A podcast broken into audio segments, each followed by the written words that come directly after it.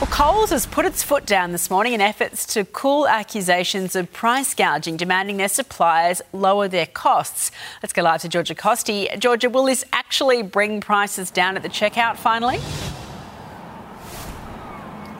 Well, Eddie, that's what a lot of shoppers will be hoping. They've certainly been feeling the pinch of increasing prices, and that is why Coles has asked its suppliers to drop their prices as inflation cools by up to 14%. The supermarket giant argues that some costs for these suppliers, things, things, uh,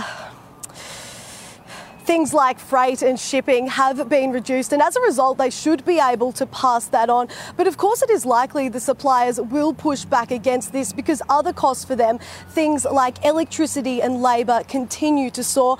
But Eddie, of course, this is going to be a very interesting year for both our supermarket giants. There is public inquiries about their profits and their prices. Going up across the board. Thank you so much for that, Georgia.